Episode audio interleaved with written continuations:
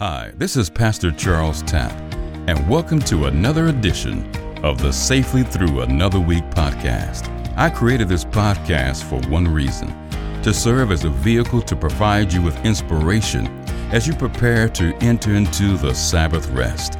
Now, if you're like me, many times when the Sabbath rolls around, you have a hard time finding just the right reading, whether in scripture or in a devotional thought, that really captures the essence of what you're looking for, especially when you're trying to recover from an already hectic and somewhat challenging week. If this resonates with you, then this podcast is just for you.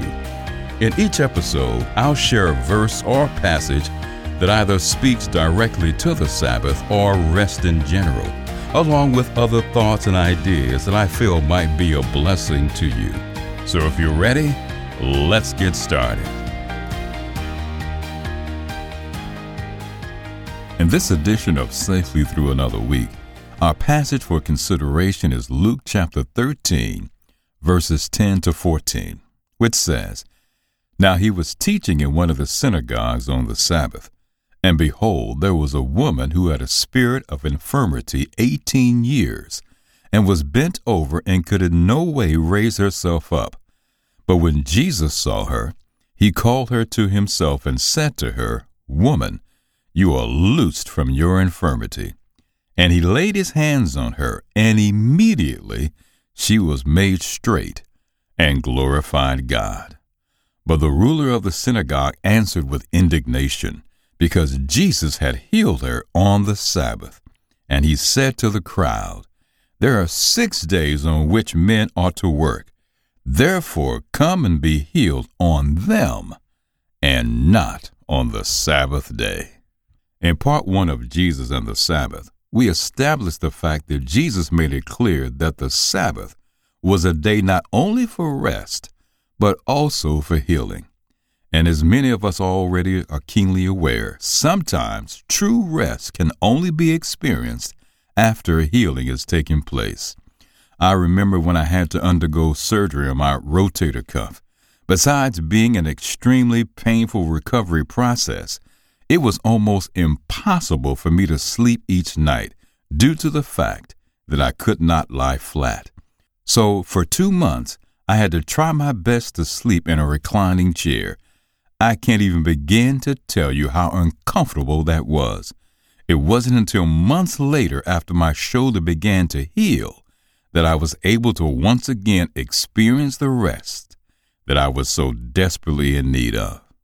Now, before we go too far into unpacking our passage for consideration, I think that it's important to mention that this particular instance of Jesus bringing healing to this hunchback woman is the last time we hear of Jesus being in a synagogue. Now, of course, we recognize that Jesus could have chosen to heal this woman on any other day, but instead, he intentionally chose to heal her on the Sabbath and in the synagogue of all places. But the question that begs to be asked is this Why does Jesus continue to challenge their sensibilities regarding the Sabbath? As I have noted before, Jesus didn't reject the institution of the Sabbath, but he did reject the tradition of the elders regarding it.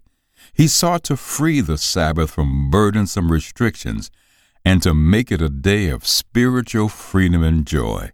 So, regardless of the opposition that Jesus would receive yet again from the Pharisees from bringing healing and restoration to this woman on the Sabbath, he did it anyway.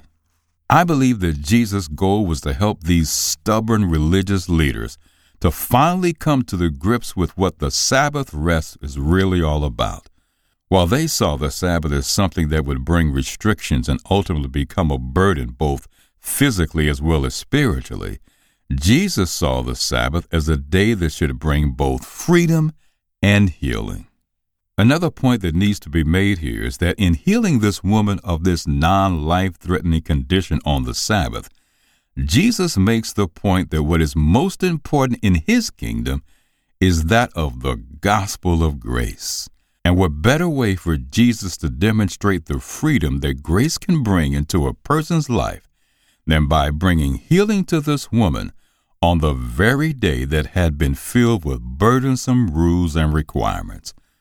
But what is truly sad about this entire account is the indignation on the part of the ruler of the synagogue toward both Jesus and the woman because he healed her on the Sabbath. So much so that he is emphatic in making the point that neither she nor anyone else should come to the house of God on the Sabbath with the expectation of receiving healing. And I love Jesus' response to the ruler of the synagogue in verses 15 and 16 of Luke 13, which says, The Lord then answered him and said, Hypocrite, does not each of you on the Sabbath loose his ox or donkey from the stall and lead it away to water it? So ought not this woman, being a daughter of Abraham, whom Satan has bound, think of it, for eighteen years, be loosed from this bond on the Sabbath? Wow. Please don't miss this. And bringing healing to this woman, Jesus reveals that her burden for these past 18 years was the work of none other than the enemy himself. So, in healing her on the Sabbath, it was a direct affront not only to the Pharisaical system of his day, but to the very enemy of our souls. And it also becomes abundantly clear here that what was most important to Jesus than the man made laws regarding Sabbath observance is that of the needs of those who the Sabbath was made for in the first place. So, as you prepare to enter into another Sabbath rest this week, rest assured that what God desires for you is not a time for you to feel burdened down by life or even by Sabbath restrictions created by those who are more concerned with rules rather than the healing of a precious soul.